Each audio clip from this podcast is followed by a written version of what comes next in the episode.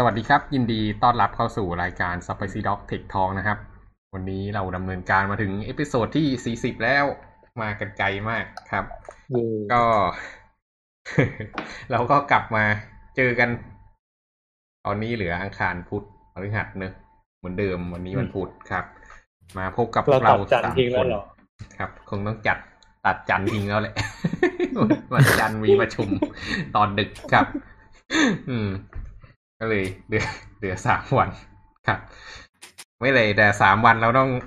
ห้ามลดแล้วนะ ขาดตัว อืม ก็โอเค ก็เรามาพบกันเหมือนเดิมนะครับ ผมแก๊ปแล้วก็มากับเมลแล้วก็นิวนะครับ เราจะมาคุย knowledge sharing เรื่องอ่าคอมพิวเตอร์กันชิวๆเนอะ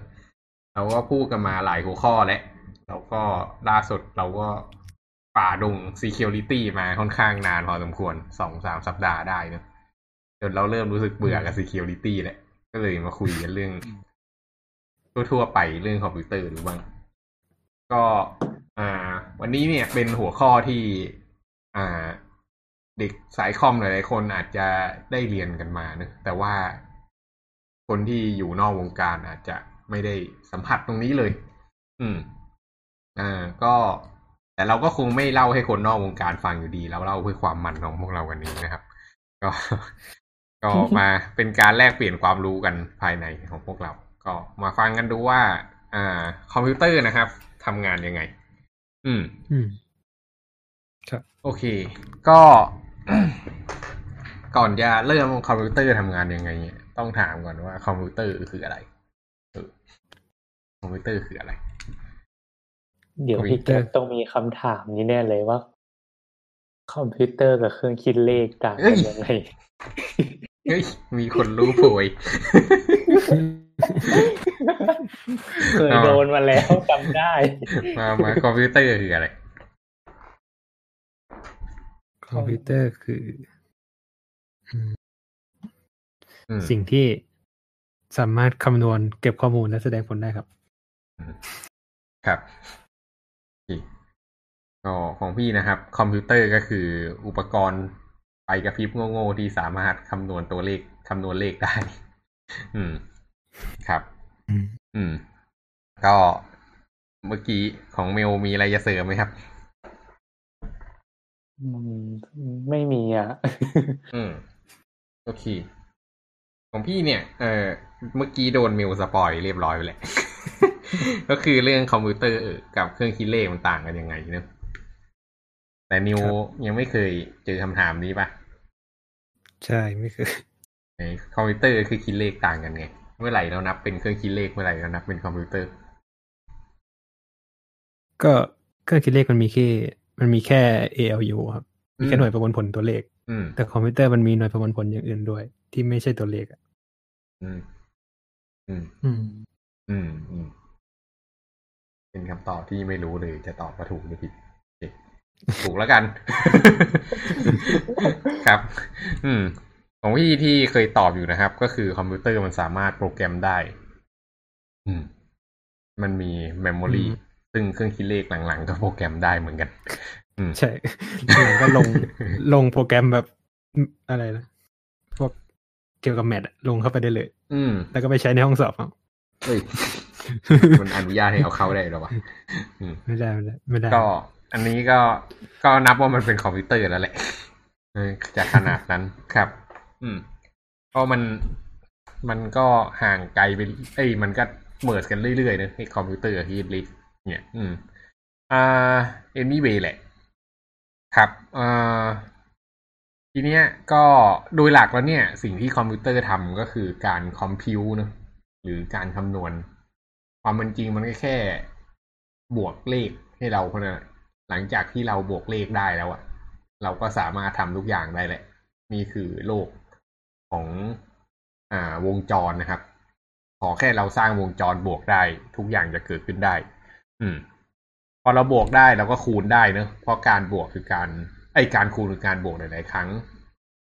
อ่า แล้วก็การลบก็คือการทำบวกกลับด้าน อืม แล้วก็การหาร ก็คือก็ก็รู้กันอยู่ สุดท้ายแล้ว operation ทุกอย่างทางคณิตศาสตร์มันแค่ มันทุกอย่างมันมีต้นกำเนิดมาจากการบวกทั้งนั้นอะ อืม แล้วถ้าเกิดเจาะลงไปลึกๆ เนี่ย ก็จะค้นพบการวางวงจร circuit ข้างในคอมพิวเตอร์นะครับ ซึ่งเราคงจะไม่ลงเพราะอธิบายน่าจะรู้เรื่องยาก แต่เอาเป็นว่า อ่า ไอ้ binary ข้างบนคอมพิวเตอร์เวลามันจัดกรุ๊ปกันเนี่ยแปดตัวเนี่ยมัน represent ค่าได้อ่าสองร้อยห้าสิบหกค่า แล้วมันเอามาบวก บวก บวกลบคูณหารกันได้ ผ่านทาง circuit อืม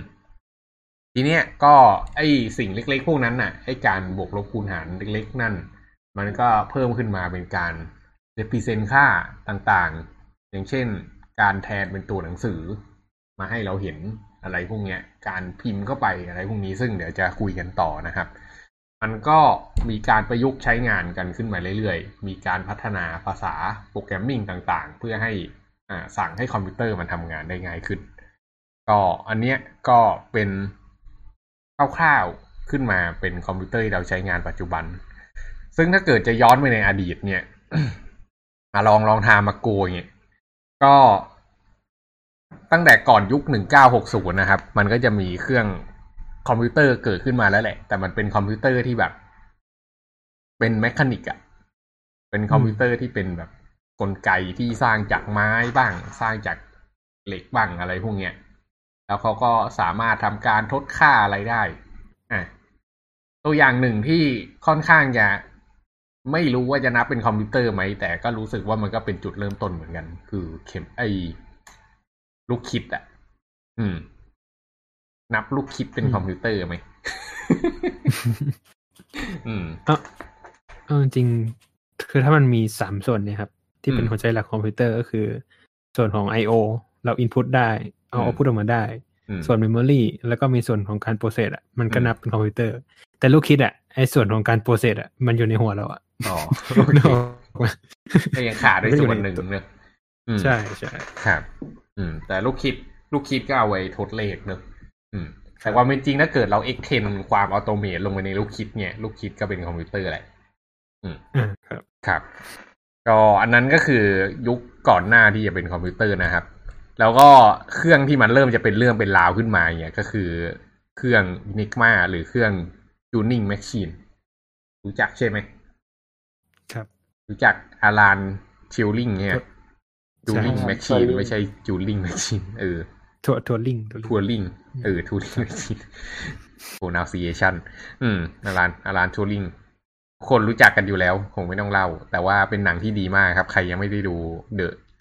Imitation Game ต้องรีบไปดูคืนนี้เลย อืม อืม ครับ ชีวิต ชีวิต มันลำบากจริง ๆ นักวิทยาศาสตร์สมัยก่อนครับ อืม ก็เครื่อง อ่า หลัก ๆ ก็คือไอ้เครื่องเนี้ย ตอนนั้นมันเป็นยุคสงครามโลกเนอะ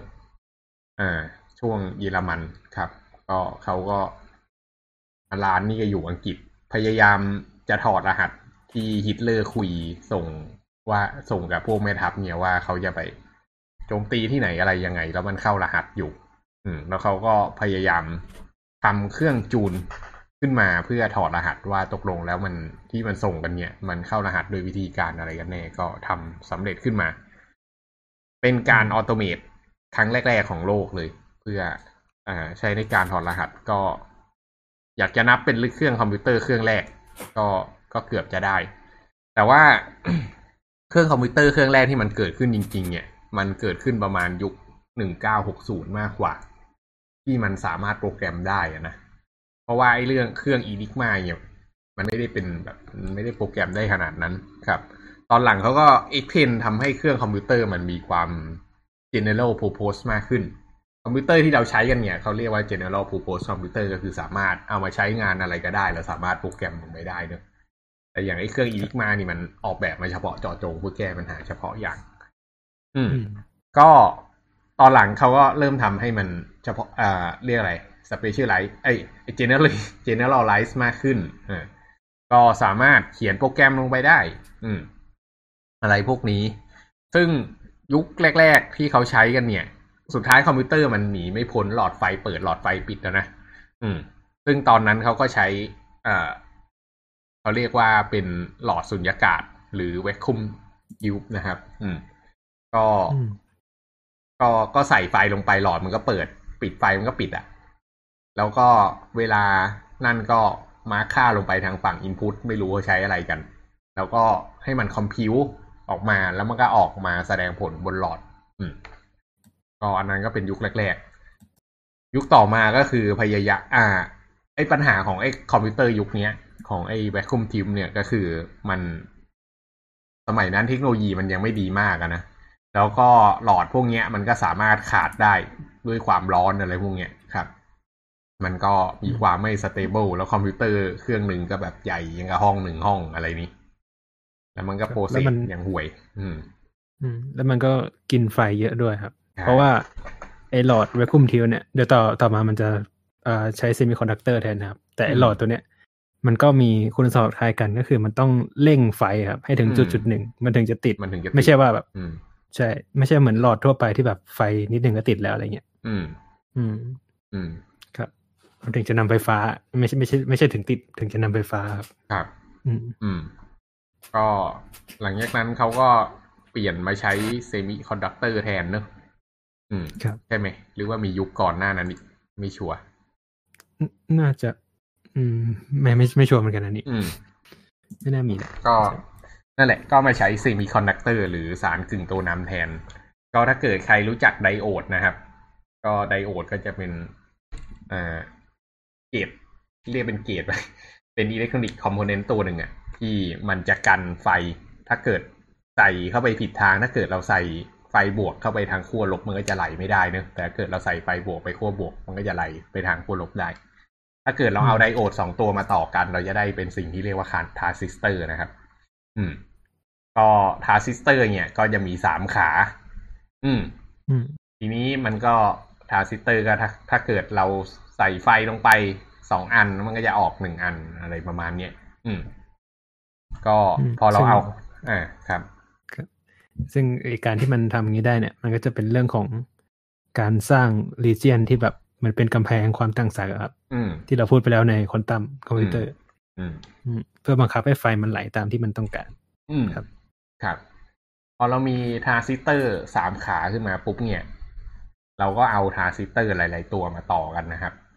อืม ก็วงจรแรกที่เขาต่อเลยคือวงจร AND อืม วงจร AND ก็คือต้องเป็นบวกบวกทั้งคู่เนอะเปิดบวกครับสองตัวแล้วถึงจะมีไฟออกมา อืม แล้วก็อีกวงจรหนึ่งที่ต้องต่อให้ได้ก็คือวงจร NOT พอต่อสองจงสองวงจรนี้ได้ปุ๊บทุกอย่างในโลกนี้เป็นไปได้หมดแหละ อืม ครับ คือเดี๋ยวแป๊บนึงนะคือทรานซิสเตอร์มันเป็นคนมันเราสามารถกำหนดได้เลยเหรอว่าทรานซิสเตอร์ตัวนี้จะทำ AND หรือ not อ่ามัน มันต้องมาต่อกันหลายๆอันนะครับอืมทรานซิสเตอร์ถึงจะกลายเป็น logic gate ได้ ไม่ใช่ว่าตัวเดียวเป็นได้อะไรอย่างเงี้ยครับอืมครับอืมตรงนี้เราต้องแยก เราต้องแยกออกมาเป็นสามชั้นเนอะชั้นที่หนึ่งก็คือไดโอดอืมชั้นที่สองก็คือเอาไดโอดมาสองตัวมาต่อกันเป็นทรานซิสเตอร์ แล้วเราก็เอาทรานซิสเตอร์หลาย ๆ ตัวมาต่อกันเป็น logic gateเดี๋ยวก่อนนะไดโอดคืออะไรอะอืม โอเค ไดโอดเนี่ยเป็นอ่าเป็นอุปกรณ์อีก เป็นเป็นวงเขาเรียกอะไร อ่าเป็นภาษาไทยมันเรียกอะไรวะ รู้จักแผงวงจรใช่ปะมันจะมีไอ้พวกตัวที่อยู่บนแผงวงจรอะ เออไดโอดมันเป็นหนึ่งในนั้นอะ อืมมันเป็นอุปกรณ์อิเล็กทรอนิกส์ครับ เออมันมีอุปกรณ์อิเล็กทรอนิกส์ตัวหนึ่งมันเป็นเกตตัวหนึ่งอยู่ข้างในนั้นอะ ไม่อยากจะเรียกเป็นเกตเพราะมันไม่ใช่เกตอ่า ทีเนี้ยไอรู้จักตัวอาตัวต้านทานมามิวที่แบบเราใส่ไฟไปปุ๊บแล้วไฟมันจะความเร็วมันจะลดลง ความเละไอแอมมันจะลดลงได้เหรียญบ้างไหมไม่เลยสายวิทยาศาสตร์แท้อาจจะได้คือได้เรียนแหละ แต่ว่ามันแบบ มันแบบตอนนี้คือ เอ๊ะ ได้เรียนหรือเปล่าอะไรเงี้ยแต่มันคงได้เรียนแหละอืมอะไม่เป็นไร เอาเป็นว่าไดโอดเนี่ย มันจะมีสองด้าน มันจะเป็นด้านขั้วบวกกับด้านขั้วลบ อืม แล้วมันจะมีสิ่งที่เรียกว่าสารกึ่งตัวนำอยู่ สารกึ่งตัวนำเนี่ยมันก็จะมีขั้วบวกขั้วลบเหมือนกัน ถ้าเกิดเราถ้าเกิดสารกึ่งตัวนำที่เป็นบวกเนี่ย แล้วเรายิงไฟบวกเข้าไปอะประจุมันจะข้ามกระโดดข้ามไปฝั่งลบได้ เพราะว่าความต่างศักย์มันทำให้มันกระโดดข้ามไปได้อะ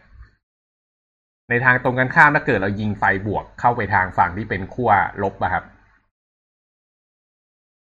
ไอ้ความต่างศักย์ตรงนั้นมันจะไม่มากพอที่จะโยนประจุข้ามไปอีกฝั่งหนึ่งเพราะฉะนั้นมันมันเลยจะกั้น เพราะฉะนั้นไดโอดอะมันทำให้วงจรอะไหลทางเดียว อืม อืมเออแล้วทีเนี้ยเราเอาไดโอดสองตัวมาต่อกัน เราจะได้เป็นสิ่งที่เรียกว่าทรานซิสเตอร์ มันไหล มันไหลไปได้ไงอะ มันไหลไปได้ไงก็เราก็ปล่อยกระแสไฟฟ้าเข้าไปไง หมายถึงว่าสมมติว่าไดโอดไดโอดมีบวกกับลบใช่ไหม อันนี้มันก็คือคล้ายแบบคล้ายแม่เหล็กเหรอเออเออ มันมันมีสนามแม่เหล็กสนามไฟฟ้าอยู่ข้างในนั้นนะครับ อืมอืมก็ ก็เหมือนว่าสมมติว่าอิเล็กตรอนมันเป็นน้ำเงี้ยอืมอืม แล้วก็ไดโอดมันก็ มันก็ถ้าอิเล็กตรอนเข้าจากอีกฝั่งหนึ่งอะมันไม่สามารถที่จะกระโดดตรงนี้ข้ามไปได้ มันเป็นแบบ อืม ยังไงพี่ดีอยากให้นึกถึงไอ้นี่ พี่อยากให้นึกถึงเอ่อโซ่จักรยานอืมเกียร์จักรยานอะเวลาที่เราปั่นจักรยานไปข้างหน้า มันจะล็อกถูกป่ะครับ มันจะล็อกแล้วล้อมันก็ปั่นไปได้ใช่ป่ะใช่แต่ถ้าเกิดเราปั่นจักรยานถอยหลัง มันก็จะแก๊กแก๊กแก๊กแก๊กแก๊กแก๊กแก๊กใช่ไหมอืมอืม นั่นน่ะ เพราะฉะนั้นมันจะบังคับให้มันวิ่งไปทางเดียวได้ นึกถึงอันนี้ก็ได้ครับ slider ก็ได้ slider สนามเด็กเล่นอะอืมเราเรามาจากอีกฝั่งหนึ่งได้ใช่ไหมครับ มันสไลด์ลงไปได้ แต่ถ้าจะขึ้นจากอีกฝั่งที่สไลด์ลงไปอะมันขึ้นไม่ได้อะนึกออกไหมครับอืมไดโอดมันจะมีหน้าที่ประมาณเนี้ยคือจากอีกฝั่งหนึ่งอะมาได้สะดวกสบายเลยอืมแต่ถ้าจะจะเอาจากอีกฝั่งอะที่มันเป็นด้านตรงข้ามกันอะข้ามอีกฝั่งเนี่ยต้องใช้แบบแรงมหาศาลอะจนมันเบรกกำแพงตรงนี้ได้ อืม ถึงจะข้ามไปได้ แล้วนั่นคือไดโอดพังอะไรอย่างเงี้ยครับใช่คือซึ่งนั่นก็คือไดโอดฟังอืมอืม อืม แล้วยังไงอะ ก็คือมันละมันก็คือมันจะไหลจากลบไปบวกเหรอเอ่อไฟใช่ไหมครับใช่หมายถึงไฟใช่ใช่ไฟจะไหลจากไปไหลเอ้ยจากลบไปบวกไฟหรืจะอบวกไปลบเนี่ยเป็นเป็นเรื่องที่ทะเลาะกันมาเป็นร้อยปีแล้ว คือคือไฟอะมันคือมันต้องแยกก่อนเพราะปกติอะสิ่งที่ไหลจริงๆมันคืออิเล็กตรอนใช่ไหมครับอืมมันจะไหลจากมันเป็นขั้วมันอิเล็กตรอนเป็นขั้วลบเนาะมันจะไหลจากลบไปบวก แต่ว่ามนุษย์เราอะชอบการคำนวณฟังบวกมากกว่า คือถ้าเราเอาเอาประจุอิเล็กตรอนไปคำนวณมันจะติดลบอืมอืม อืม เราก็เลยนิยามว่าไฟฟ้ามันไหลจากบวกไปลบ อืม อืม เพื่อให้ให้เพื่อให้ค่าเวลาคำนวณเป็นบวกให้มันง่ายขึ้นอะไรเงี้ยครับ อืมอืมแต่สุด ไม่ท้ายแล้วหมายถึงว่าถ้าอืมเราเอาไดโอดไปวางอะอืมไฟฟ้ามันจะไหลเข้าจากทางไหนไปทางไหนอะไฟฟ้าก็จะไหลจากจากบวกออกไปเข้าลบอะจากบวกเข้าลบอืมเอ้ยเดี๋ยว เอางี้ดีกว่าอ่า สมมุติเราเคยเคยทำวงจรหลอดไฟปะที่มีฐานไฟฉายหนึ่งอัน แล้วก็เอาสายไฟต่อหลอดไฟ น่าจะเคยมั้งไม่รู้ว่า เออ เอาเป็นว่าสมมุติเรามีหลอดไฟอยู่หนึ่งอัน แล้วมันมีไฟฉายเอ้ยเอ้ยเราก็มีเราก็มีฐานไฟฉายเนอะแล้วเราก็เอาอืมสายไฟที่ขั้วลบไปต่อขั้วลบของหลอดแล้วเราขั้วบวกก็ต่อขั้วบวกของหลอด อิเล็กตรอนมันก็จะวิ่งจากขั้วลบไปขั้วบวกใช่ไหมครับอันนี้ตามฟิสิกส์นะอืมอืมพออิเล็กตรอนมันวิ่งปุ๊บมันจะวิ่งผ่านขดลวด ขดลวดทางสเตนเนอะเออ มันก็จะเกิดความร้อนขึ้น จนกระทั่งมันเปล่งแสงออกมาอันนั้นคือหลอดไฟโอเคปะอืม ต่อมาทีเนี้ยสมมุติเราตัดวงจรนิดหนึ่งแล้วเราเอาไดโอดไปเสียบแทนเนี่ย ทีเนี้ยมันก็จะมีไดโอดมันมีสองขั้วก็คือขั้วบวกของขั้วลบอืมถ้าเกิดเราเอาไดโอดด้านบวกหันไปหาบวกเนี่ยเออแล้วก็ต่อเข้าไปในวงจรนั้นเป็นแบบอนุกรมอะ่ะหลอดไฟมันก็จะติดเพราะว่าอิเล็กตรอนมันไหลกระโดดข้ามไปได้ แต่ถ้าเกิดเรากลับด้านอะ่ะ มันก็จะไม่ติดครับ หมายถึงว่าเอาไดโอดไปวางตรงที่เป็นฐานน่ะเหรอ เอาไดโอดไปวางต่อจากหลอดไฟอีกทีหนึ่งอะคือแทนที่ฐานจะเข้าหลอดไฟตรงๆอะเราเอาฐานไปผ่านไดโอดเส้นหนึ่งก่อน อืม แล้วก็จะเอาไดโอดไปเข้าหลอดไฟนี่ครับ แล้วก็เอาโคนลบของฐานไปเข้าหลอดไฟ อืม อืม ก็คือเวลาเราปล่อยไฟอะถ้าสมมติเวลาเราปล่อยกระแสไฟฟ้าเข้าไป เราก็จะต้องปล่อยจากด้านที่เป็นลบใช่ไหมเอ่อถ้าปล่อยจากลบอะคือเรามองว่าเราปล่อยอิเล็กตรอนครับ อันนี้คือในเชิงฟิสิกส์ แต่ว่าถ้าเราไปคำนวณในวงจรอะเราจะมองฝั่งฝั่งเอ่อบวกแทนครับ เราจะมองว่ามันไหลออกไปที่ฝั่งบวกอืมแต่จริง ๆ แล้วอะถ้ามองตัวอิเล็กตรอนจริงๆมันจะไหลจากฝั่งลบออกมาครับ อืม ก็คือหมายถึงว่าถ้าเราก็ให้ให้คิดตามตามแบบแบบตามตามการคำนวณนะก็คือมันอืม มันจะเริ่มมันจะวิ่งจากบวกแล้วข้ามไปหาลบถูกไหมใช่ครับ หลอดไฟมันถึงจะติดใช่ปะวงจรมันถึงจะเอ่อมีไฟไหลได้ครับ อือฮึอืม อืมในในพูดเรื่องไดโอดมาทั้งที จะออกไปถึง LED เลยไหม LED ก็คือไดโอดชนิดหนึ่งครับ อยากจะบอกแค่นั้นเลยอืมอืมอ่า ทีเนี้ยก็กลับมาที่ทรานซิสเตอร์นะพอเราเอาไดโอดสองตัวมาต่อกันมีสามขาเราจะได้เป็นทรานซิสเตอร์ ไปต่อกันยังไงก็ไปหาดูเอาเองนะครับ อืม แล้วก็เราเอาทรานซิสเตอร์หลาย ๆ ตัวมาต่อกัน เราจะได้ logic gate อืม เราก็สร้าง logic gate ของการ AND กับการ NOT ออกมาให้ได้เนอะอะพ อเราได้อย่างนี้อืมปุ๊บ เราก็จะสามารถเอาไอ้ logic gate พวกเนี้ยผสมผสานต่อมาได้ logic gate อื่น ๆ อย่างเช่นอ exclusive or อะไรพวกเนี้ย ก็ต่อมาได้เต็มไปหมดเลยอะอืม พอได้พวกนั้นปุ๊บแล้วก็ต่อไปถึงพวกวงจรแอดอ่า บวกค่าอะไรพวกนี้ทั้งหลายครับ นั่นก็คือเบสิกของคอมพิวเตอร์ที่ อ่า ที่ที่ที่มันเป็นเนอะอืม แต่ทีเนี้ย อันนั้นคือเราพูดถึงวงจร ทีเนี้ยเราสามารถยุบไอ้ไดโอด เนี่ย ให้มันเล็กลงได้ลุอ่า ใช้คำว่ายุบทรานซิสเตอร์แล้วกันให้มันเล็กลงได้ สุดท้ายมันคือสารกึ่งตัวนำเนะก็ถ้าเกิดเราจะดูคอมพิวเตอร์กันจริง ๆ เนี่ย ถ้าไม่ลงไปดูการคำนวณนะมันคือทรานซิสเตอร์ที่ต่อกันเป็นวงจรแบบใหญ่โตมหาศาลมาก แล้วก็รับ input เข้ามาแล้วมันจะออก output อะไรก็ว่าไป อืม มันจะมีวิธีการต่อวงจรของมันอยู่ครับ ทีเนี้ย ถ้าเกิดเราอยากจะทำให้คอมพิวเตอร์เรารับอินพุตได้มากขึ้น มีเอาพุตได้มากขึ้นคำนวณได้มากขึ้นเนี่ย วิธีการทำก็คือเราก็ต้องย่อส่วนมันลงมาเรื่อยๆเออ ซึ่งตอนเนี้ยเราย่อถึงขนาดแบบประมาณห้านาโนเมตรแล้วป่ะ อืม ครับ ครับ ก็อยู่ในมันก็คือทรานซิสเตอร์ที่อยู่ข้างใน processor คอมพิวเตอร์ของเรานั่นเอง อืม อืม ก็คือไอ้ทรานซิสเตอร์หนึ่งตัวเนี่ย ก็ ก็ ก็ ก็อยู่ข้างในนั้น ซึ่งใน processor ของเราตอนนี้มี อ่าทรานซิสเตอร์ระดับ แบบเป็นพันล้านอะ่ะ เป็นพันล้านตัว ครับ ก็ด้วยเทคโนโลยีบลาบลาอะไรก็ว่าไป ซึ่งมันก็คง เขาก็ว่ากันว่ามันก็จะสุดเร็วๆนี้เนอะ แต่ก็ทำท่าว่าไม่เห็นจะสุด เพราะเขาก็หาทาง หลบ หลบเลี่ยงทำให้มันยังเร็วขึ้นได้อยู่ดี อืมอืมครับ ก็นั้นก็คือเป็นเบสิกเนอะ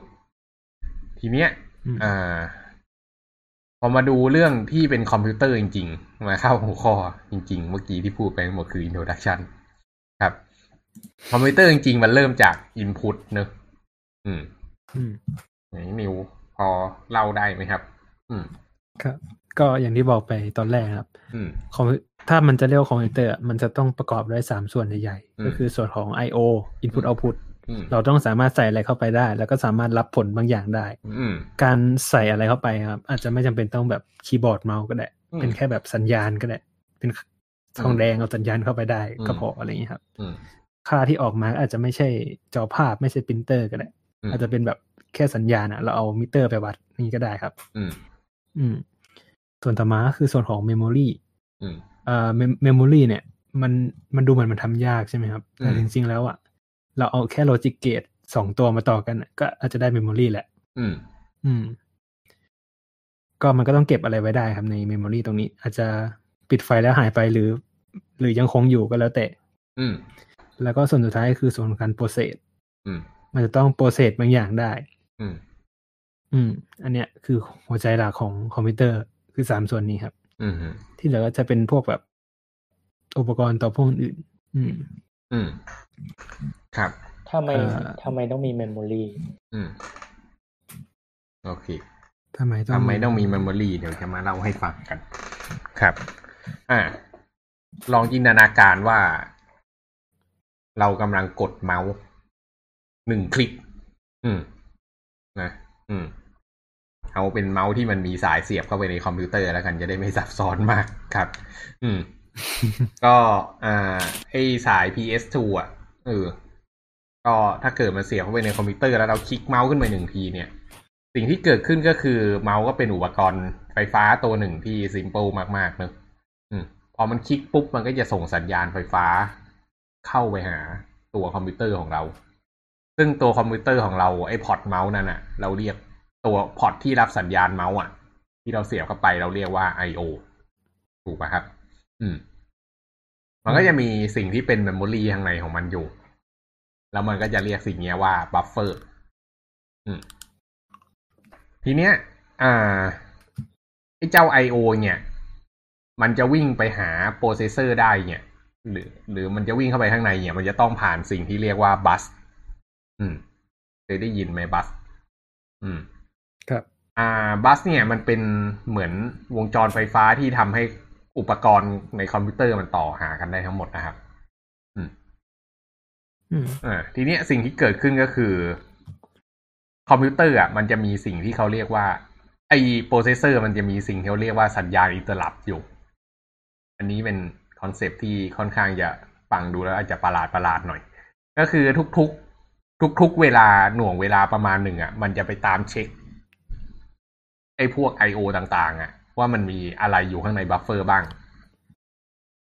อืม แล้วเมื่อไหร่ที่มันมีข้อมูลอยู่ข้างใน buffer เนี่ย มันก็จะดึงไอ้ข้อมูลอันนั้นอะออกมาใส่ไว้ในสิ่งที่เรียกว่า memory อืมทำไมคอมพิวเตอร์ต้องมีมี memory ลองจินตนาการดูว่าอ่าสมองของเราอะ่ะ มันประมวลผลได้ใช่ปะแต่ว่ามันมีสิ่งที่ต้องคิดแบบเยอะแยะไปหมดเลยอะที่จะต้องคำนวณอะอืม memory ส่วนหนึ่งมันก็คือสิ่งที่อยู่ข้างในสมองใช่ปะครับ อืม อันนี้เขาเรียกว่า caching กับอีกส่วนหนึ่งอะ ก็คือเป็นส่วนที่อยู่ข้างในกระดาษทด อันเนี้ยมันก็เป็นเป็นเหมือนแรมอะ อืม เวลามันมีอะไรเข้ามาเราก็เอาจดจดจดจดไปในกระดาษก่อน แล้วเวลาเราจะมาคำนวณจริงๆ แล้วก็มาคำนวณในสมอง อืมนี้โอเคปะอืมนะครับเงียบ อืม ครับ ซึ่งถ้าเกิด ถ้าเกิดเราลองคำนวณดี ถ้าเกิดเราลองสังเกตดูในดีๆนะครับ ข้างในสมองเราเนี่ย ถ้าเกิดเราบอกว่าหนึ่งบวกหนึ่งเท่ากับสองอะ ความเป็นจริงเมลก็จำใช่ปะว่าเรามีหนึ่งตัวที่หนึ่งกับหนึ่งตัวที่สองแล้วก็ได้ผลลัพธ์ออกมาเท่ากับสองถูกปะครับ อืมอืมอันเนี้ยก็คือ memory เหมือนกันถูกปะแต่ไอกระบวนการทำให้หนึ่งบวกหนึ่งแล้วมันได้เท่ากับสองอันเนี้ยมันคือกระบวนการการประมวลผล อืมนี่ก็คือ memory อืม เพราะฉะนั้นสุดท้ายมันต้องอยู่ร่วมกันเสมอ อ่าแต่ที่นี้ memory มันก็มีหลายระดับ มันก็มี memory ระดับ caching ของ CPU ซึ่งเขาเรียกว่า registry register อะไรพวกเนี้ย ก็เป็น memory ที่ราคาแพงแล้วก็ประสิทธิภาพสูงมาก ความเร็วสูงครับ แล้วก็มี memory ที่ถูกลงมาก็คือ memory ที่เป็น RAM เนอะอืม memory ที่เป็น RAM เนี่ย มันก็จะอยู่ออกมาข้างนอก CPU อืม มันก็จะมีราคาก็ยังก็ยังแพงอยู่ แต่ว่าก็ถูกถูกกว่าไอ้ memory ข้างใน processor มากเลยตัวนี้เนี่ยก็เวลาที่เราโหลดโปรแกรมต่างๆ เนี่ย เราก็จะโหลดขึ้นมาจากสิ่งที่เรียกว่า secondary storage หรือ hard disk หรือ SSD เนี่ยเวลาโปรแกรมมันเปิดขึ้นมาเนี่ย โปรแกรมต่างๆ มันถูกบันทึกไว้ในดิสก์ใช่ป่ะครับ เวลาเราจะใช้งานมันจะโหลดขึ้นมาเก็บไว้ข้างในแรมแล้วมันก็จะมีมา address ไว้ว่า ไอโปรแกรมตรงเนี้ยมันอยู่ที่ address ที่เท่าไหร่ อืม ทีเนี้ยเวลาคอมพิวไอ้ processor มันจะคำนวณอะ มันก็จะดึงข้อมูลออกไปจากแรมเนี่ยขึ้นไปคำนวณ บนหัวสมองของมัน พอมันคำนวณเสร็จปุ๊บ มันก็จะเขียนกลับลงมาที่ memory เป็นเหมือนกระดาษทด อืม แล้วเวลาที่มันมีสัญญาณ interrupt จาก I/O อะไรพวกเนี้ย ไอ้สัญญาณ interrupt พวกเนี้ย มันก็จะมี instruction บอกว่าถ้าเกิดมีเมาส์คลิก มันก็จะไปดูว่าคลิกที่ตรงไหนไปคลิกโดนปุ่มหรือเปล่า ถ้าคลิกที่ปุ่มนี้ให้กระโดดไปทำ instruction ที่เท่าไหร่ ซึ่งคนที่บอกว่าเป็น instruction ที่เท่าไหร่อะไรพวกเนี้ย คือสิ่งที่ถูกเขียนไว้ข้างในโปรแกรมทั้งนั้น อืมอืมครับแล้วก็อืมคือเอาจริงเรื่องของ memory ครับ อืม ฮาร์ดดิสก์จริงๆเนี่ยมันไม่ได้นับเป็น memory อืมนะครับ มันครับจะนับเป็น I.O. อืม อืม อืม ใช่ อันนี้จำไม่ได้แล้วเพราะอะไร ครับ อืม อืม แต่มันจะไม่นับเป็น memory ครับ แล้วก็เวลาเราคือมันจะต้องมีการแลกเปลี่ยนข้อมูลใช่ไหมครับ ระหว่างแรมกับตัวเอ่อ register ใน CPU อืม ทีเนี้ยบางบางงานเนี่ย มันต้องมีการ access แบบ เร็วๆอะไรเงี้ย ก็อาจจะเพิ่มมาอีกชั้นหนึ่งก็คือ cache อืมเพิ่มขึ้นมาระหว่างตัวตัวแรมกับตัว register เพื่อให้มันแลกเปลี่ยนข้อมูลกันไวๆอะไรเงี้ยครับ อืม อืม อืม ครับครับก็ประมาณนั้น อืม อ่าฮะ อืม พอ พอโอเคไหม อืม อืม ครับ สรุปก็คือมันก็เป็นเป็นเป็นที่ที่เอาไว้เก็บข้อมูลเฉยๆนั่นแหละ อืม อ่า ทีเนี้ย มันก็มีคนทำเรื่องมหัศจรรย์ขึ้นมาอีกเรื่องหนึ่งคนนั้นก็คือ Apple นั่นเอง อืม สมัยก่อนเนี่ย เราจะเห็นว่า CPU กับ RAM มันจะอยู่แยกกันเนอะถามว่าทำไม CPU กับ RAM มันอยู่แยกกัน เพราะว่าบริษัทที่ผลิต CPU เนี่ย ก็เชี่ยวชาญแต่ CPU บริษัทที่ผลิต RAM ก็เชี่ยวชาญแต่ RAM แล้วบริษัทที่ผลิตคอมมันก็เชี่ยวชาญแต่คอม อืม มันก็เอาทุกอย่างมาประกอบกันในหลาย ๆ vendor เนอะอืม แต่ทีเนี้ยปรากฏว่ามันก็มันเวลาที่ CPU กับแรมมันวิ่งผ่านกัน มันก็เลยต้องวิ่งผ่านบัสอะไรบางอย่างเนอะซึ่งโอเค มันก็เป็นบัสพิเศษที่มันวิ่งเร็วแหละ แต่มันจะเร็วกว่านั้นได้อีกไหม มันเร็วกว่านั้นได้อีกโดยการเอาแรมลงมาฝังข้างใน CPU อืมอืม แล้วเนี่ยคือสิ่งที่เกิดขึ้นข้างบน Apple M1 ครับ ก็คือชิปของชิปใหม่ของ Apple อืม นี่เราออกนอกเรื่องไปไกลมาก อ่า ก็สมัยก่อน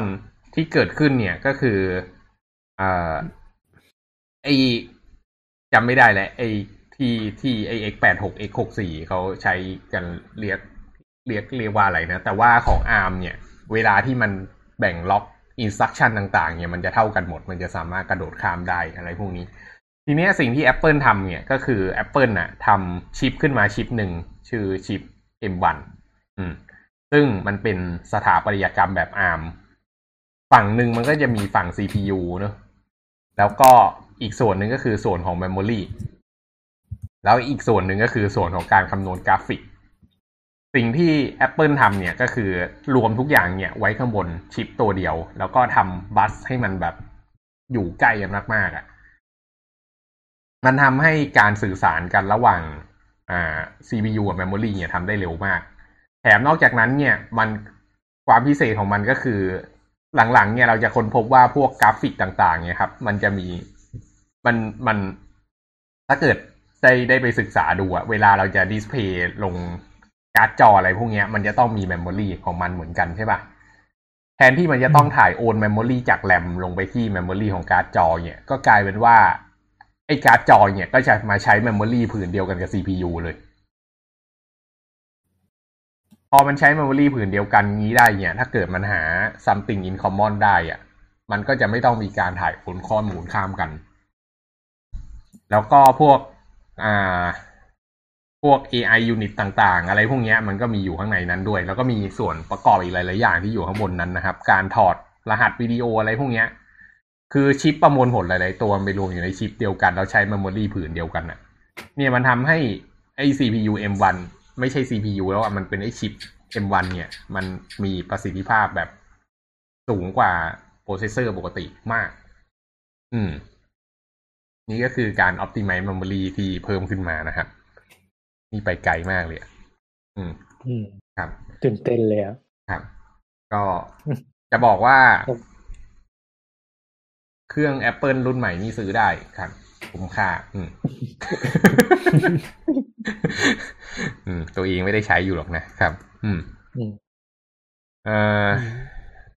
โอเค ก็เมื่อกี้ที่เราพูดไปทั้งหมดนะครับ ก็คือส่วนของฮาร์ดแวร์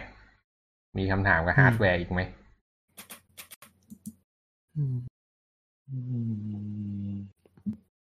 ไม่มีอืม ครับ อืม ต่อมาจากฮาร์ดแวร์ที่มันต่อกันได้ทั้งหลายนะครับ มันก็จะมี สิ่งต่อมาที่สูงขึ้นมาอีกนิดหนึ่งเราเรียกว่าไบออสอืม เคยได้ยินไบออสกันไหมเอ่ยอืม ครับไบออสก็เหมือนเป็น อ่า เป็น instruction พื้นฐานของ อ่า ของของของ อยากจะบอกว่าของ master board ของเมนบอร์ดอะ อืม ว่าถ้าเกิดจะสั่งใช้งาน CPU ถ้าเกิดจะสั่งใช้งานอ่า input output อะไรพวกเนี้ย จะต้องซอฟต์แวร์จะต้องวิ่งผ่านไปทางไหน ก็คือไบออสจะเป็นตัวคอยส่งข้อมูลให้ มันก็จะคอยควบคุม bus อะไรต่างๆ พวกนี้นะครับ ก็ไอไบออสที่เรารู้จักกันเนี่ย มันมักจะเข้าเวลาเปิดเครื่องกด delete รัวๆหรือกด F2 รัวๆเนี่ย อันนั้นมันคือ configuration ของไบออดนะ ซึ่งจริง ๆ แล้วข้างในมันลึกลับกว่านั้นเยอะ อืมแต่เป็นว่ามันเป็นบิชระหว่างฮาร์ดแวร์กับซอฟต์แวร์กันละกัน อืมอืม พอขึ้นมาจากไบออสนะครับ ก็เคยขึ้นมาถึงระดับระอ่า operating system เนอะอืม อันนี้ก็จะเป็นซอฟต์แวร์ที่เป็นเรื่องเป็นราวชุดแรก อืม ซึ่งเราได้คุยเรื่อง operating system กันไปแล้วใช่ไหม อืม ครับ หรือว่ายังอะคุยยังเอาหรอน่าจะยัง โอเคครับอ๋ออ๋อตอนนั้นที่คุยกันเราคุยเรื่องไอ้นี่นี่ว่าพวก race condition อะไรพวกนี้ใช่ไหมอืม ครับ โอเค ก็คือ operating system มันก็เป็นซอฟต์แวร์ตัวหนึ่งเนอะที่เอาไว้ควบคุมฮาร์ดแวร์เนอะครับ ก็สิ่งที่มันทำเนี่ยก็คือมันก็จะคอยควบคุมการเข้าถึง memory ให้ควบคุม I.O. ต่างๆ ให้ว่าถ้าเกิดมี I.O. เข้ามาแล้วจะให้เอาไปเขียนเอาไว้ที่ไหนอะไรพวกเนี้ย ก็เป็นงานที่ operating system ทำทั้งนั้นเลย อืม รวมไปถึงการจัดคิวว่าจะให้ใคร process ก่อน process หลัง อะไรพวกนี้ครับ อืม แล้วก็ operating system ก็จะทำ layer ของตัวเองขึ้นมาอีกชั้นหนึ่ง เป็น abstract layer ขึ้นมาว่า เอ้ย ถ้าเกิดจะมาเขียนโปรแกรมแล้วมา run ข้างบนชั้นเนี่ย you จะต้องใช้ compiler ตัวนี้นะ อะไรประมาณนี้ อืม แล้วก็ อ่า ทีเนี้ยมันก็จะขึ้นมาถึงระดับแอปพลิเคชัน ก็คือระดับของคนที่เขียนโปรแกรม คนที่เขียนโปรแกรมเนี่ยจะบอกว่าโปรแกรมเมอร์ความเป็นจริงไม่ได้เป็นพระเจ้าไปแบบศูนย์หนึ่งศูนย์หนึ่งนะ มันมีภาษา อืม ที่เขียนโปรแกรมแล้วก็มี compiler ซึ่ง compiler ก็เป็นโปรแกรมชุดหนึ่งเหมือนกันที่มัน compile โปรแกรมลงไป มันก็จะ compile โปรแกรมให้ compat กับ operating system ในแต่ละตัวนะครับ ก็เป็น x86 เป็น x64 เป็น arm เป็น arm hf อะไรก็ว่าไปเนี่ย ก็ compile ให้ลงตรงนั้นไป แล้วก็พอตรงนี้ปุ๊บเนี่ย เราเวลาเราใช้งานคอมเนี่ย เราจะใช้ผ่านทาง operating system เรา run โปรแกรมขึ้นมาปุ๊บ operating system มันก็จะเปิดโปรแกรมโหลดลง memory แล้วก็ให้ CPU อ่านโปรแกรมว่าตกลงจะให้มันทำงานยังไง อืม นั่นก็คือ ตั้งแต่ฮาร์ดแวร์มาถึงซอฟต์แวร์ อืม ครับคือตัวโปรแกรมที่โหลดลง memory เนี่ย มันจะต้องเป็นโปรแกรมที่เป็นภาษา assembly แล้วนะครับคือไม่ว่าจะเขียนด้วยภาษาอะไรมาก็แล้วแต่ไอตัวโปรแกรมนั้นมันจะถูกแปลงเป็นภาษา assembly เป็นเอ่อ instruction set ต่างๆ เรียงลงมาแล้วไอ instruction set เนี่ย ก็จะไปโหลดเข้าในตัว register ของ CPU แล้วก็ไปเข้าในส่วนของการ decoder แปลงออกเป็นสัญญาณหนึ่งศูนย์หนึ่งศูนย์นะครับ ภาษาเครื่องก็ได้อาจจะเรียกภาษาเครื่องก็ได้แล้วก็ใช่ แล้วก็ไปเข้าทำงานวงจรได้จริง ๆ ตรงนี้ครับ ครับนั่นแหละเพราะฉะนั้นแล้วสรุปก็คือเราเขียนโปรแกรมจากที่เป็นภาษาคนเหมือนเราเขียน อ่า ภาษา C แล้วก็แล้วกัน อย่าเอาไฮเลเวลมากเลย เราเขียนภาษา C ปุ๊บ แล้วคอมไพเลอร์ก็แปลงให้ลงไปเป็น assembly เนาะครับ อืม แล้ว assembly ก็ถูกโหลดลง memory memory จากตรงนั้นก็โหลดลงเข้าไปใน CPU แล้วก็สุดท้ายก็โดนแปลงไปเป็นวงจรไฟฟ้านั่นเองใช่ assembly นึกภาพง่ายก็คือมันเป็นแบบคำสั่งที่บอกว่าเอาเอา register อันนี้มาบวกกับ register อันนี้ อะไรเงี้ยครับแล้วก็สโตร์ไปใน register อันนี้ไป store ในเอ่อ memory ที่ address เท่านี้อะไรเงี้ย นี่คือภาษา assembly คือมันจะต้องระบุแบบเนี้ยอืมถ้าเราไปนั่งเขียน assembly มันก็จะ ก็ก็ยากครับ ใช่จะ hardcore มากมีข้อสงสัยคือแสดงว่า คือหมายถึงตอนนี้คือไอ CPU แต่ละตัวมันใช้สถาปัตยกรรมคนละอันใช่ไหมอืม ก็คือแสดงว่ามันจะรับ instruction ได้คนละแบบใช่ปะถูกต้องเลยอืม แสดงว่าหมายถึงว่า compiler อะก็จะต้องแบบแปลงให้เหมาะกับ แต่ละสถาปัตย์แต่ละตัวใช่ไหม ถูกต้องอีกแล้วอืมอืมแสดงว่าถ้า compiler สำหรับ x64 อะของภาษา C อะก็ไม่สามารถไปใช้กับcompiler ของ X เอ้ยของ ARM ได้ใช่ไหม อย่าไปบอกว่า compiler โปรแกรมที่ถูก compile ด้วย x64 ไม่สามารถไป run บน ARM ได้ถูกต้องถ้าอย่างนั้น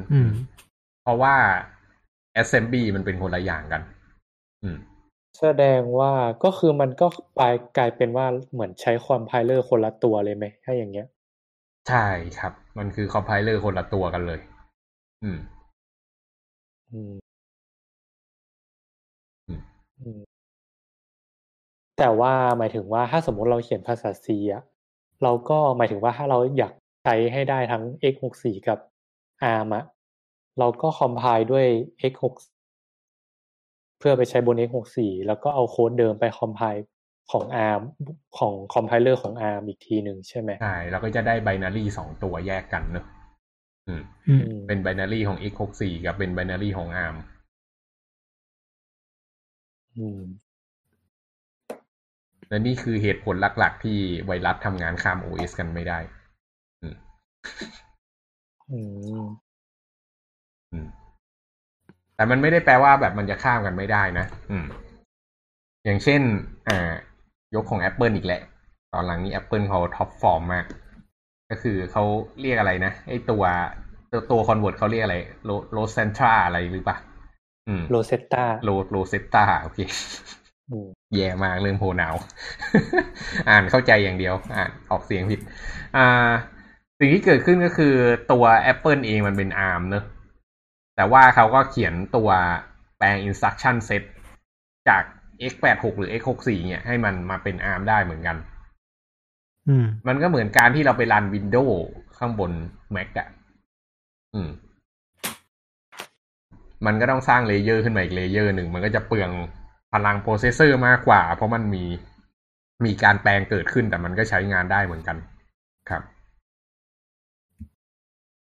อืมแต่สุดท้ายพวกนี้มันเป็นงานที่ operating system ทำได้ เพราะฉะนั้นอันนี้ก็เลยตอบเมลไม่ได้เต็มปากเหมือนกันว่ามันพอมันคอมไพล์ข้ามกันแล้วมาทำงานกันไม่ได้อะอืม มันขึ้นอยู่กับว่าเราไปรันบนอะไร อืม แต่บน บนบนconcept จริง ๆ แล้วอะมันจะทำงานข้ามกันไม่ได้ อืมอืมหมายถึงว่าตัวโลเซตตามันจะแปลงมันจะแปลงตัว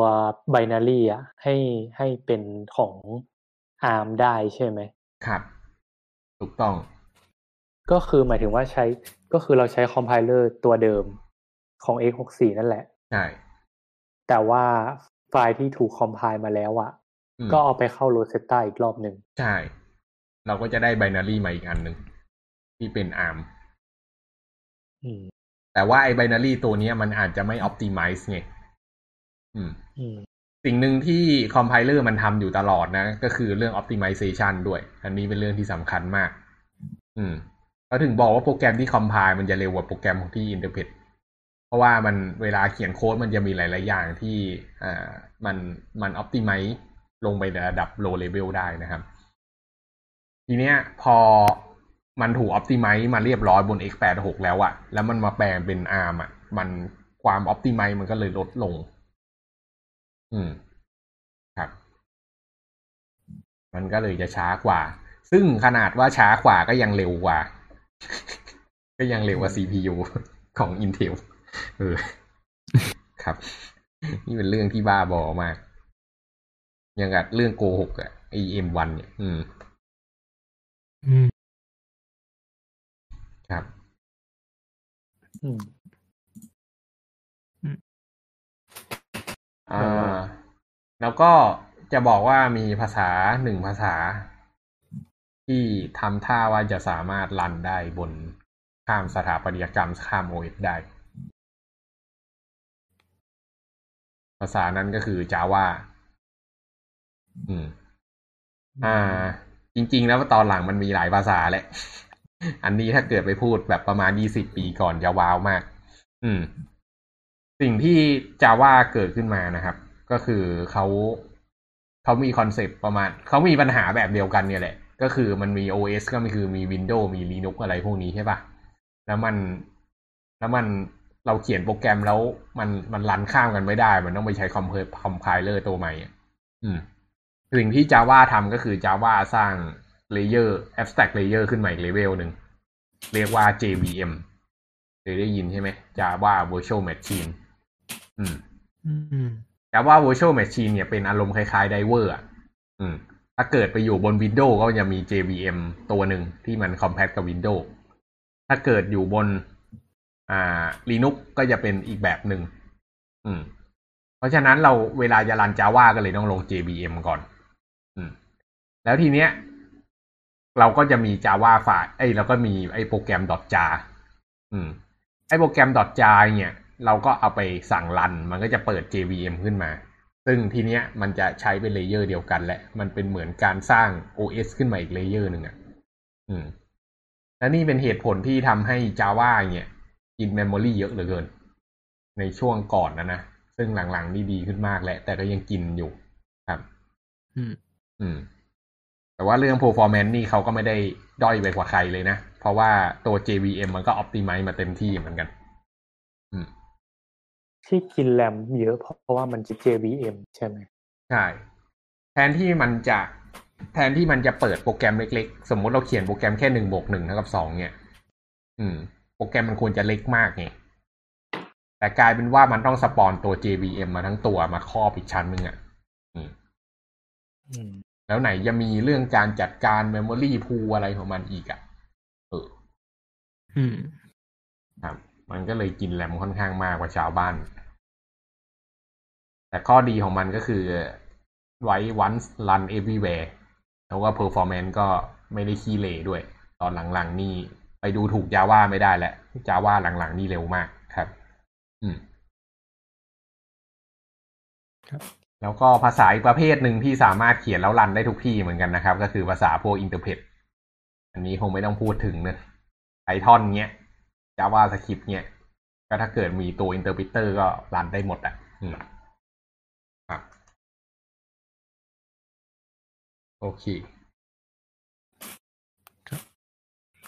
ก็เดี๋ยว อืม เดี๋ยวพูดเรื่องอันนี้แล้วกันอ่าเรื่องของการลง OS กับการบูต OS ขึ้นมา อืมก็จริงๆอะ OS การออกแบบ OS ครับมันมีอยู่สองประเภทใหญ่ๆคือประเภทแรกเราออกแบบเฉพาะฮาร์ดแวร์นั้นนะครับ อืม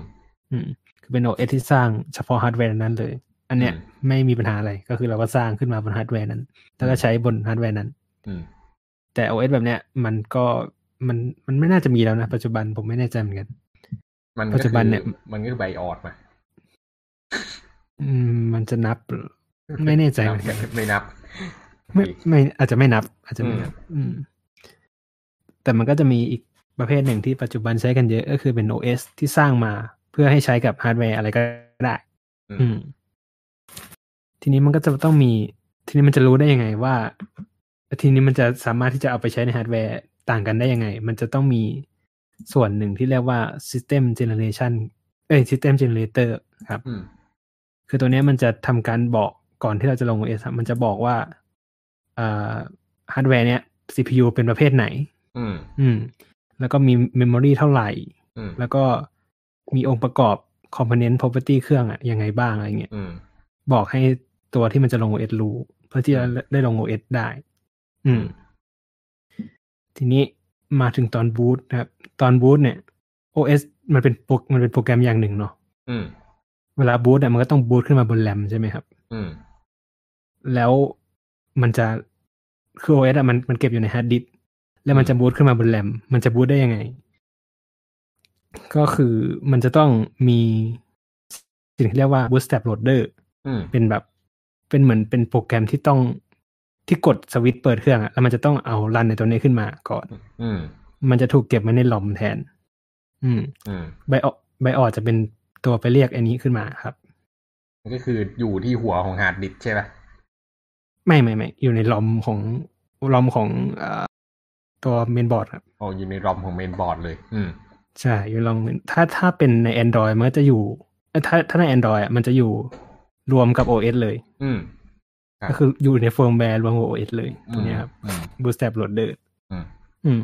ไอ้ Bootstrap เนี่ยมันจะมีหน้าที่เก็บ เอ่อเก็บมันเป็นเก็บ pointer ที่ชี้ไปยังตำแหน่งแรกของ kernel ของ OS นะครับอืมเพื่อที่จะได้รู้ว่า เพื่อที่เอ่อคอมมันได้รู้ว่ามันต้องไปบูต OS จากตรงไหน อืม อืม แล้วทีนี้พอเราบูต OS ขึ้นมาได้แล้วเนี่ยนั่นก็คือการเปิดเครื่องได้ครับ อืมอืปมระมาณนี้ครับลอมคืออะไรอะ มีออดดี้เมมโมรี่คนตีนไปไหมนี่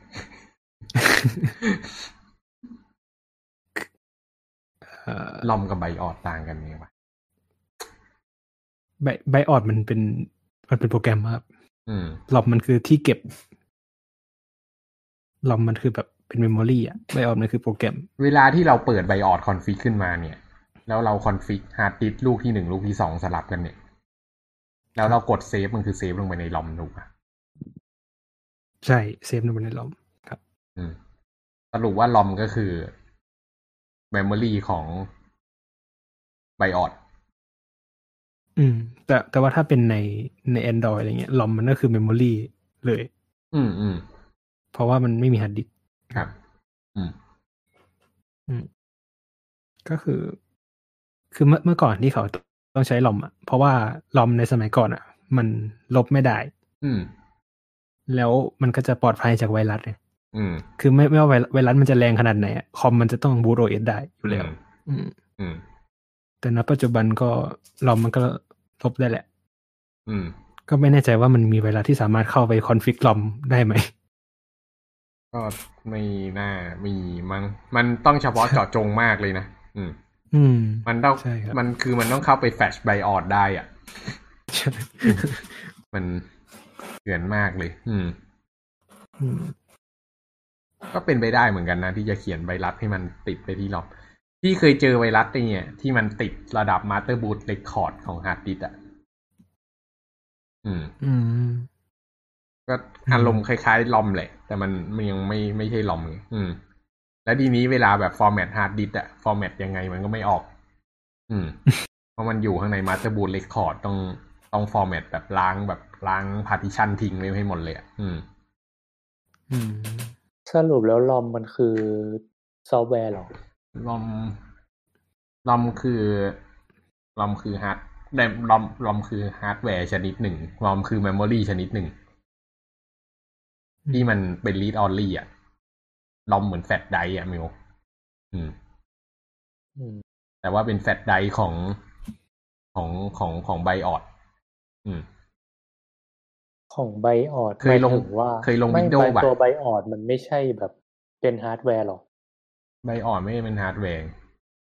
ไบออดเป็นเกรดเป็นประตูเป็นบิชระหว่างซอฟต์แวร์กับฮาร์ดแวร์เมลเคยเข้าหน้า config BIOSป่ะ เคยที่กด delete เข้าไปรัวๆเอออืมเออ สงสัยไหมว่าไอ้ข้อมูลตรงนั้นมันบันทึกที่ไหน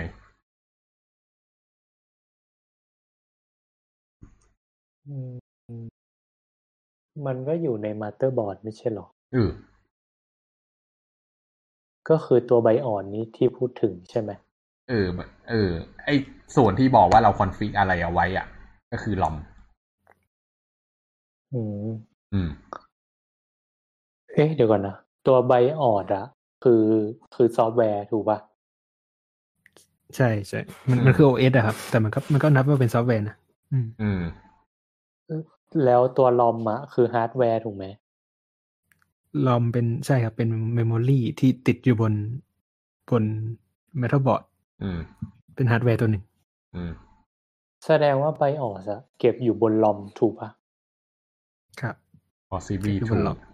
ครับ อืม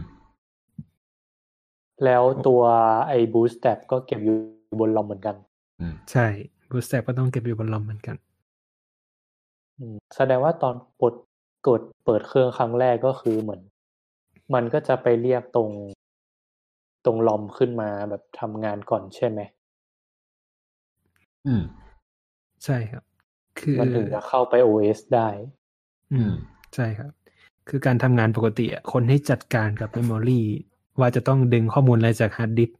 ดึงข้อมูลอะไรจากแรม มันคือ OS แต่ว่าอืม ตอนเนี้ย OS มันยังไม่ตื่นขึ้นมาเลยอะ อืม มันก็เลยไม่มีใครมาจัดการตรงนี้ ก็เลยก็ต้องเก็บ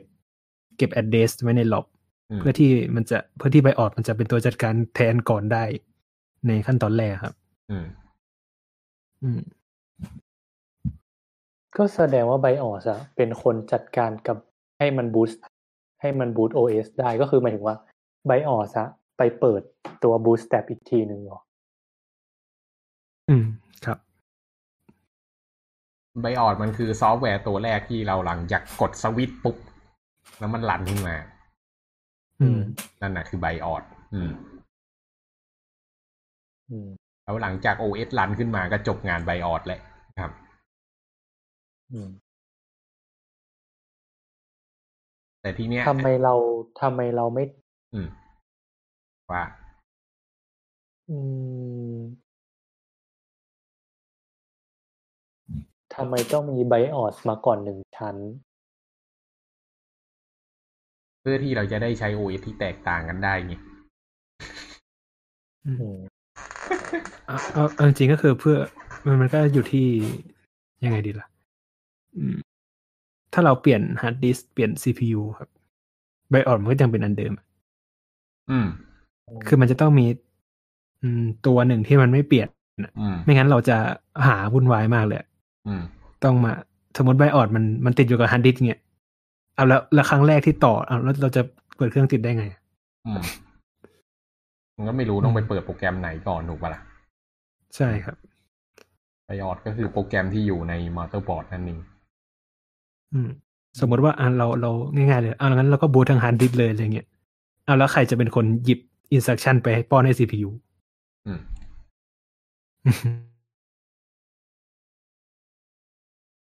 มันต้อง นั่นแหละครับอืม ซึ่งการออกแบบตอนหลังๆ มันเปลี่ยนไปแล้วนะอืม อย่างเช่นบนมือถือเนี้ย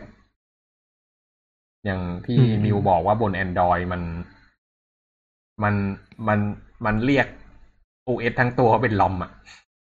ใช่ครับอืมก็เพราะว่ามันจริง ๆ มันมี partition หนึ่ง partition เวลาถ้าเราลง Android ถ้าได้ ลงไปศึกษาลึกๆนะครับ เวลาที่เราแฟด Android เองเนี่ย มันจะมีการแบ่ง partition อยู่ มันจะมี partition ที่เป็น system อยู่ ซึ่งไอ้ไอ้ partition system ตรงนี้เป็นลอม อืม เราไม่สามารถเข้าไปแก้ไขข้อมูลข้างใน system ได้ อืม แล้วก็มันจะบูตเป็น OS ขึ้นมาเลย แล้วทีนี้เวลาที่เราไปเซฟข้อมูลมันจะไปเซฟที่ partition อื่นๆ อืม ก็ก็เป็นเรื่อง security แต่เมื่อไหร่ที่เราไปลบ ไอ้ partition OS เนี่ยได้อะด้วยการรูทหรืออะไรสักอย่าง แล้วไปลบด้วยท่าพิเศษเนี่ย มันก็สามารถทำให้เครื่องบลิกได้เลย แล้ว brick แบบไม่กลับมาอีกเลยอะ่ะเพราะว่า เพราะว่า BIOS มันไปด้วยอะ่ะเออ ครับทีนี้วิธีการจะกู้กลับมาให้ได้ก็คือต้องเข้าไป access memory ให้ได้ด้วยวิธีทางฮาร์ดแวร์ แล้วก็เขียนข้อมูลไปแฟตใหม่เพื่อให้มันมีซอฟต์แวร์ขึ้นมา อืม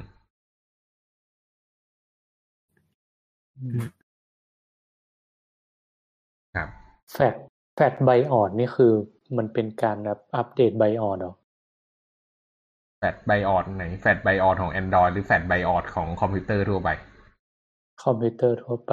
ใช่ใช่มันคือการอัปเดต BIOS เป็นเวอร์ชันใหม่ครับ อืมอืมบางแล้วทีถ้าของแบบ บางที BIOS มันจะมี feature เพิ่มได้เหมือนกัน อย่างเช่น power saving mode อะไรพวกเนี้ยเออหรือว่าแบบอ่าอะไรอะ บางทีมันรับ feature เพิ่มอย่างเช่นพวกการทำ virtualization ต่าง ๆ อะไรพวกเนี้ย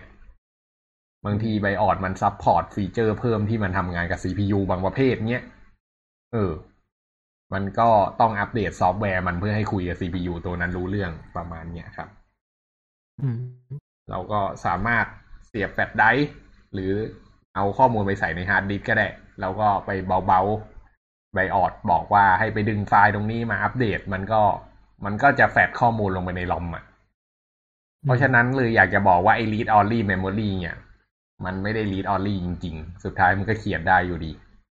อืมครับ มันมันก็จะมีเวอร์ชันของมันใช่ปัจจุบันก็จะใช้สิ่งที่เรียกว่า EEPROM อืมก็คือ Editable Programmable ROM อืมอย่างเงี้ยครับซึ่งสาเหตุที่มันเรียกว่าแฟดผมไม่แน่ใจว่าเดาถูกไหมนะอืมคือ ROM ยุคแรก ๆ ที่มันสามารถลบและเขียนได้ครับ มันจะเป็นการลบและเขียนโดยใช้แสงอืมคือเราเราจะเขียนใช่ไหมครับเราก็ฉายแสงลงไปอืมแล้วก็ก่อนที่เราจะเอาออกมาใช้อะเราจะต้องมีอะไรไปปิด มันตรงหัวมันอะมันจะมีส่วนที่รับแสงได้อืมเราต้องเอาเทปหรืออะไรไปปิดสักอย่างเนี่ยอืมปิดไม่ให้มันรับแสงข้างนอกอืมเพ ราะว่าถ้ามันรับแสงขึ้นมาแล้วอะข้อมูลมันจะหายโอ้อืมไม่เคยเวลาเราจะไม่เคยเจอเลย ครับอืมเวลาเราจะเขียนใหม่อะเราก็ต้องเอาไอเนี่ยไปเปิดเทปออกใช่ไหมครับแล้วก็ใช้แสงเหมือนแฟลชอะแฟลชแสงเข้าไปอ๋อเลยเรียกแฟชแล้วมันก็อืมใช่แล้วมันก็จะลบทั้งข้อมูลทั้งหมดให้เป็นอืมสถานะศูนย์ใหม่อะไรอย่างเงี้ยครับน่าสนใจแล้วก็เขียนใหม่ได้อืมอืมอืมมันก็เลยเรียกว่าการแฟลชลอมอืมฮึในการอัปเดตลอมต่อต่อมาครับอืมเรียกว่าเป็นทุกโปเกมอน เบต้าแฟดทุกวันนี้เราก็ยังใช้คำว่าแฟลชอยู่ อืม อืม ครับ อืมนี่ไงบอกแล้วหัวข้อนี้คุยกันยาว อืม แล้วถ้าแฟดใน Android อะ เอ้ยในมือถืออะแฟลชในมือถือ มีไหม โอเค ไม่มี มี ครับ ไม่เคย ไม่เคย ไม่เคยรูดเครื่องเลยใช่ไหมเนี่ย ไม่ไม่ไม่น่าจะเคยนะ คืองี้ อ่า สุดท้ายมือถือมันคือคอมพิวเตอร์ตัวหนึ่งนะอืม ซึ่งมันก็จะมีโหมดพิเศษ ถ้ามันไม่มีโหมดพิเศษ เนี่ยคำถามคือไอ้คนที่ลงโปรแกรมครั้งแรกมันจะลงได้ยังไงเหมือนกันไงแล้วเวลามือมือถือมีปัญหามันจะซ่อมยังไงใช่ปะสุดท้ายมันก็จะมี partition พิเศษ คล้ายๆ กับไอ้ ROM คล้ายๆ กับไอ้ BIOS นี่แหละ อืม ก็ของ Android มันจะมี upload mode กับ download mode เนอะเวลาที่มีปัญหาจริง ๆ เนี่ยเขาก็จะเข้าอ่าสิ่งที่เรียกว่าอัปโหลดโหมด อืม ก็ถ้าเกิดเครื่องบูตไม่ขึ้นอะไรเงี้ยก็เข้าอัปโหลดโหมด แล้วก็อัปโหลดโหมดมันก็สามารถควบคุมได้ด้วยปุ่มขึ้นขึ้นลงลงอะ แล้วแต่ยี่ห้อ ถ้าเกิดเป็นของซัมซุงมันก็จะสามารถ Factory Reset เครื่องได้อะไรพวกนี้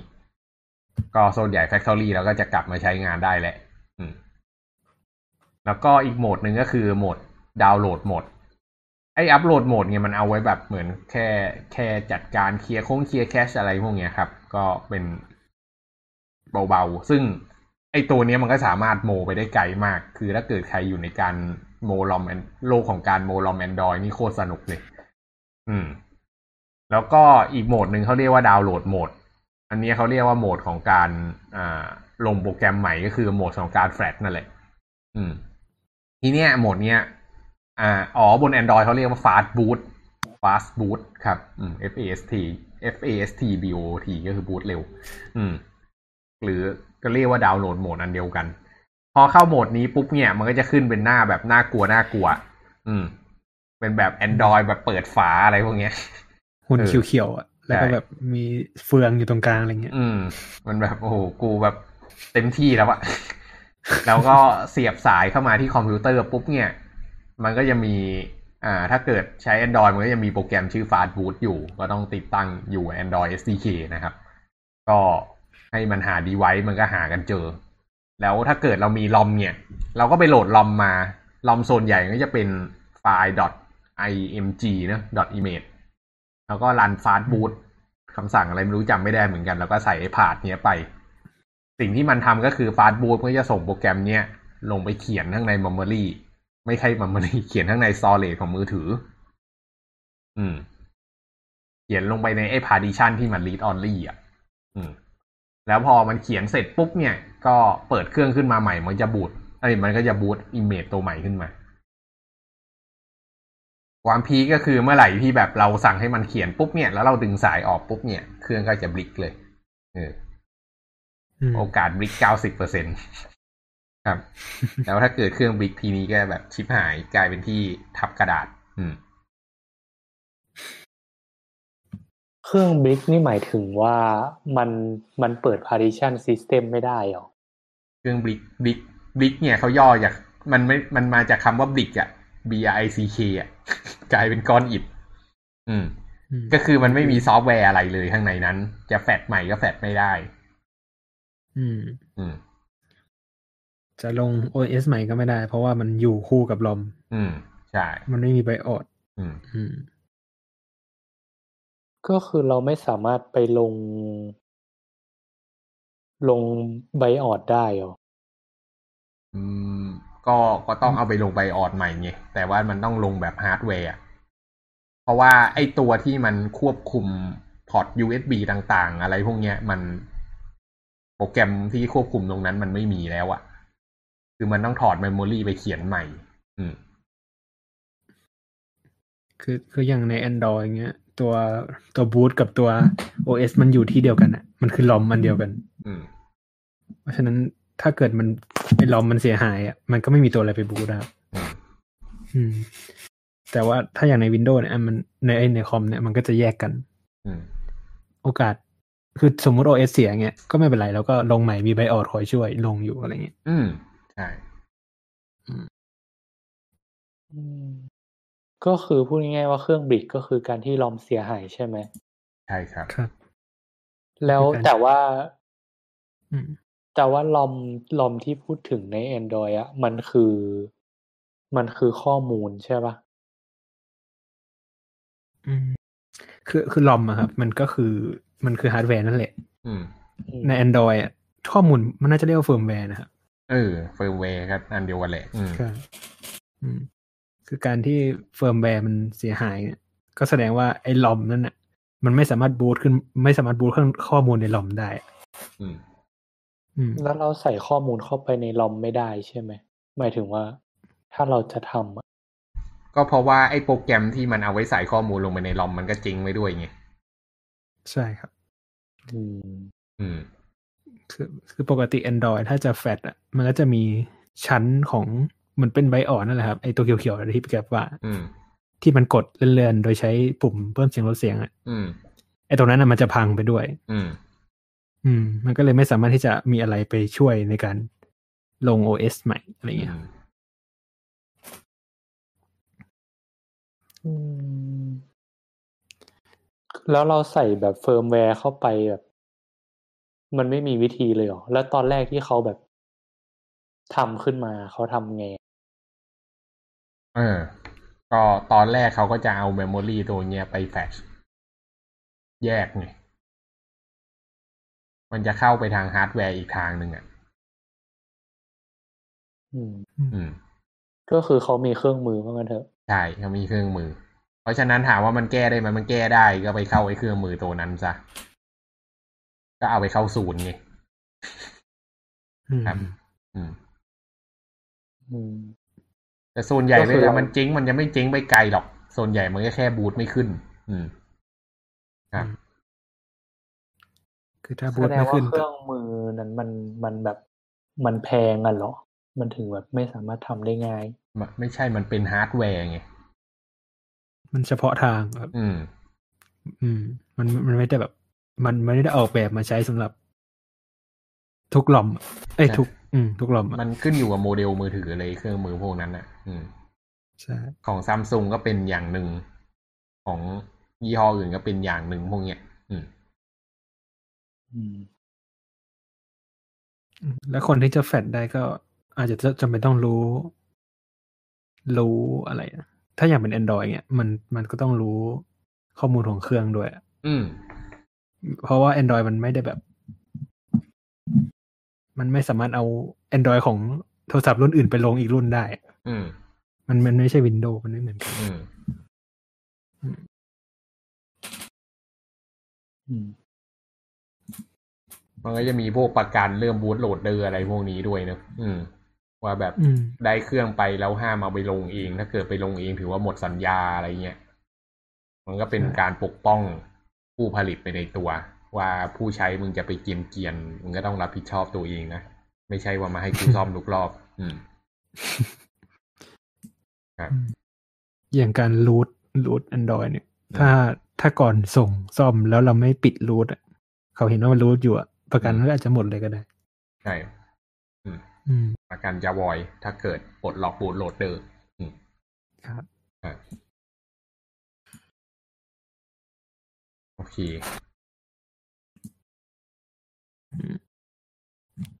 ครับอืมมีอะไรอะมีคำถามอะไรกันอีกไหมครับอืมไม่มีละ วันนี้มีท่านผู้ฟังติดตามกันอยู่ทั้งสี่คนเนี่ย อยู่กับเราตั้งแต่ต้นจนจบ ครับก็เดี๋ยวเสริมเรื่องอันนี้หน่อยแล้วกัน อืมเอ่อเสริมนิดนึงนะครับ เรื่องเลขฐานสองอือืมม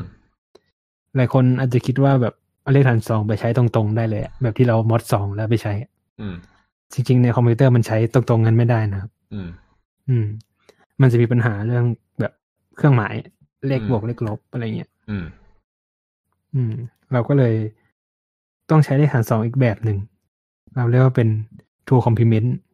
อืมไอ้ two complement เนี่ยมันก็จะอ่านตรงๆไม่ได้เหมือนกันอืมเราจะเอาไปแบบไปแปลงเป็นเลขฐานสิบตรงๆไม่ได้อืมถ้ามนุษย์เราจะอ่านก็ต้องแปลงเป็นเลขฐานสองปกติก่อนอะไรเงี้ยแล้วก็ไปอ่านได้อือืมมอันนี้ก็เสริมนิดนึงก็ได้นะครับ ครับก็นั่นแหละอืม โอเคเอ่อ น่าจะประมาณนี้เนอะวันนี้ครับอืมสำหรับพรุ่งนี้นะครับ เดี๋ยวเราจะกลับกันมาลึกขึ้นกว่าเดิมอีกหน่อย เราจะลงไปถึงในระดับโปรเซสเซอร์ วันนี้เป็นแค่น้ำจิ้ม ว่าคอมพิวเตอร์ทำงานยังไง เดี๋ยวเราจะเจาะลงไปในแต่ละส่วนเลย